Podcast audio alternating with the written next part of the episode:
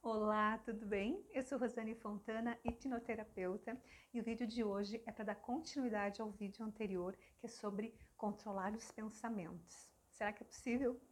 Então, para começar, eu quero falar um pouquinho sobre o controle, né? O que é o controle? Uma das definições que eu encontrei é ter poder sobre o que está acontecendo. Será que a gente tem esse controle? Pensa aí, se pergunta. Ah, eu tenho controle sobre o outro?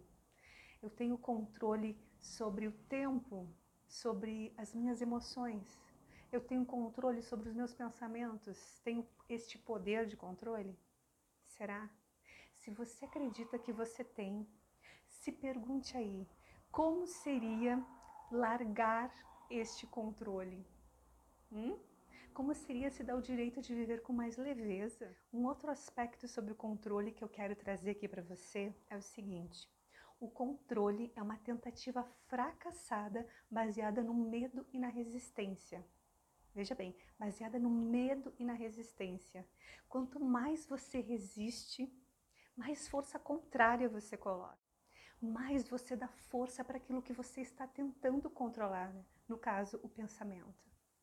Então, toda essa resistência em tentar controlar o pensamento é como se a gente estivesse colocando fermento, como se a gente estivesse colocando mais energia, sabe? A gente está potencializando aquela, aquela tentativa de controle e essa mesma energia, né? Este mesmo fermento faz crescer o poder desse pensamento sobre nós.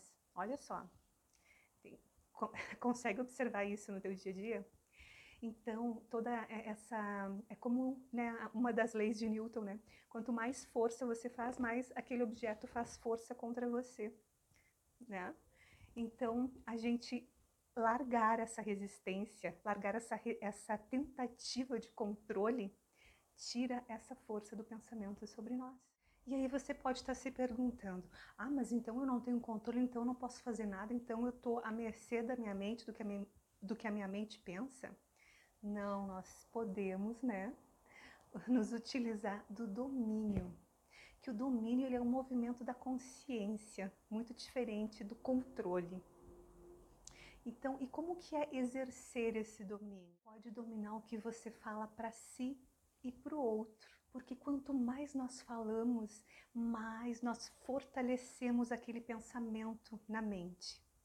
É como se fosse uh, retroalimentar o pensamento, entende? Quando nós falamos o que estamos pensando, então nós estamos dando mais força para aquele pensamento.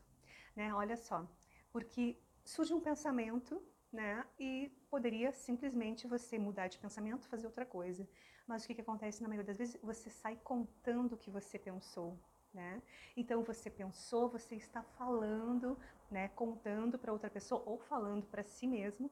Então você está retroalimentando, você está dando poder àquele pensamento. Então nós podemos sim né, largar, deixar esse controle e começar a vivermos mais no domínio dos nossos pensamentos.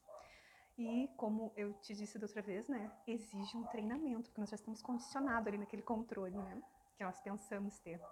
E vou te contar, assim, que eu já tive muito tempo da minha vida, né, a maior parte dela, cá para nós, em que eu acreditava que eu tinha esse controle, né, e isso ia das menores coisas, como por exemplo, se eu fazia uma programação para o meu final de semana, né, eu programava aonde que eu ia ir, o que eu ia fazer, com quem eu iria, até o horário e tudo mais chegava no momento, acontecia alguma coisa, né, em relação à pessoa com quem eu ia, ou em relação ao que eu ia fazer, se era cancelado, ou se chovia, né, enfim.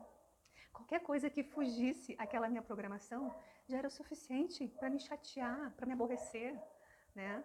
Uh, porque não foi como eu planejei, saiu do meu controle, entende?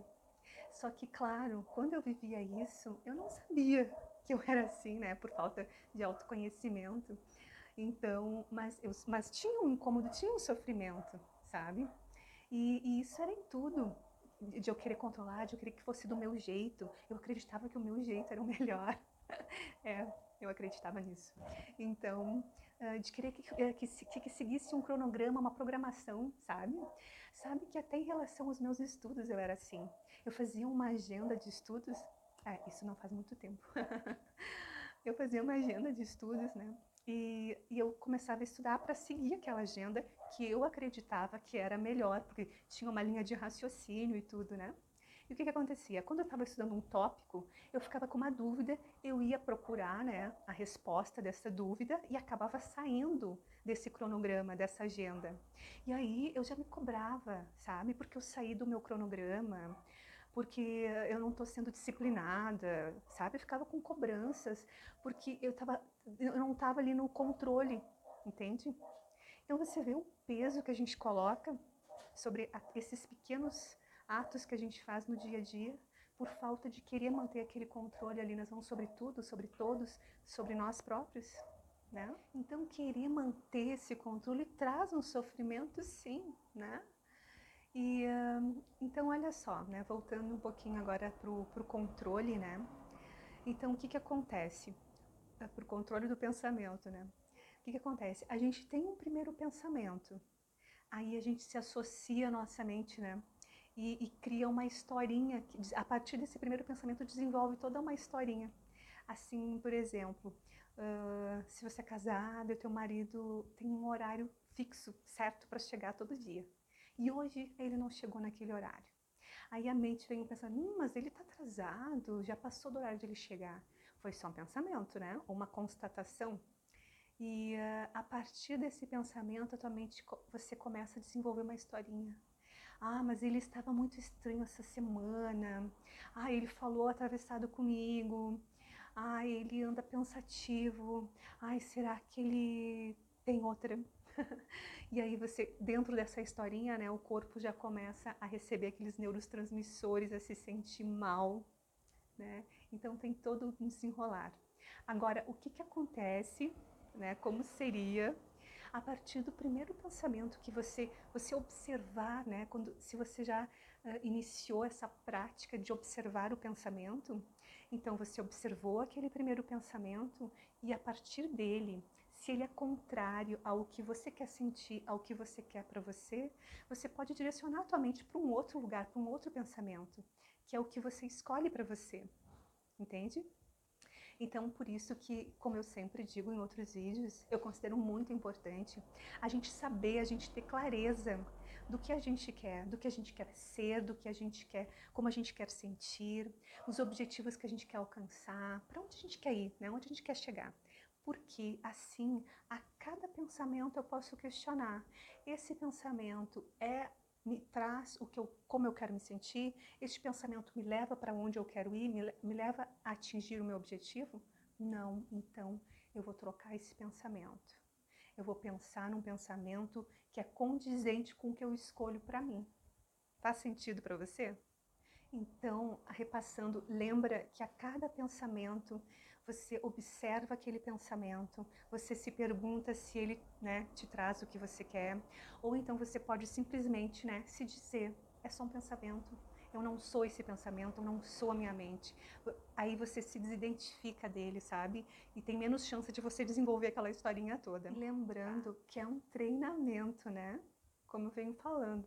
É um treinamento, exige a tua dedicação, o teu comprometimento em estar ali atenta, porque vai passar pensamentos que você não observou, com certeza vai. Mas aí no próximo você fica atenta, no próximo você observa. E só fazendo aqui um adendo também sobre este assunto, para te trazer um pouquinho mais de conteúdo, é, é assim, ó, quando eu, eu, trabalhava muito nessa questão e achava que eu jamais conseguiria né, mudar os meus pensamentos, pensar mais positivo, eu comecei assim uh, trabalhar mais a minha fala, sabe, a minha linguagem, a falar de uma forma mais positiva, né, para ver se eu teria algum resultado em questão aos pensamentos, né, se consequentemente melhoraria os meus pensamentos. Então, eu quero te, te propor né, que você pode experimentar, já que você é uma pessoa que está comprometida em observar os seus pensamentos, né? Em observar como você pode mudar né, de, positivamente a tua linguagem também, a forma que você se comunica no teu dia a dia, contigo mesmo, né, com as outras pessoas, né, que tipo de palavra, palavras você está acostumado a usar. Por exemplo, tem muitas pessoas que usam a palavra tentar, como seria você substituir a palavra tentar, que pressupõe fracasso, pela experimentar, que no vídeo hoje mesmo eu usei várias vezes a palavra tentar, mas foi intencional, porque é uma tentativa fracassada, né, de ter esse controle, tá? E uma outra palavra é a palavra problema. Eu tô tão acostumada a não usar a palavra problema, eu uso mais assim, uma questão, ou tu pode dizer um desafio, né? Você pode observar que eu falo assim, ah, se você tem uma questão, muitas vezes tem algumas pessoas que podem ficar até com dúvida, né? O que, que é uma questão para ela. Mas é isso que eu estou me referindo, a um problema. Então, se você chama de problema, quando eu falar uma questão, eu estou falando de problema. Mas você pode falar, ah, eu estou com um desafio. Olha só, só de você ouvir essa palavra, né, problema, já causa um desconforto, né? Agora, se você fala, eu não, eu tenho um desafio, é diferente, né? Agora, olha só a próxima palavra. É a palavra esforço. Percebe que isso, a própria palavra, ela tem uma resistência, ela né, tem uma força contrária às, ao que é natural. Porque quando a gente precisa se esforçar para fazer alguma coisa, para mim dá a impressão que eu estou fazendo uma coisa contra a minha própria vontade, algo que não é natural para mim, algo que não é bom para mim, né? E quando eu estou me dedicando, não. Quando eu estou me dedicando é em algo que eu gosto, é algo que é importante para mim, algo que eu quero. Tem muita diferença, tá? Então, reflete aí sobre, dá uma observada também nas palavras que você costuma usar no teu dia a dia. Pode anotar, pensar como você pode substituir. Porque assim, ó, Uh, para mim, tem dois aspectos sobre a, as palavras que a gente utiliza, né? Uma é essa questão de interpretar, de como a gente sente aquela questão da, da palavra, né? E a outra, para mim, é a questão de que tudo é energia, tudo tem uma frequência de vibração. Então, a partir do momento que eu adoto palavras que são mais uh, de acordo com a frequência de vibração que eu quero ter, eu consequentemente me sinto melhor também, tá? Então, eu vou fazer mais um vídeo para trazer outras técnicas que você pode utilizar nessa tua dedicação em, em trabalhar com os teus pensamentos de uma forma mais harmônica, mais leve, tá? Se você gostou desse vídeo, eu quero te pedir para você compartilhar com outras pessoas e se você não é inscrito no canal, eu quero te pedir para você se inscrever no canal, tá bom? Um grande beijo e até o próximo vídeo.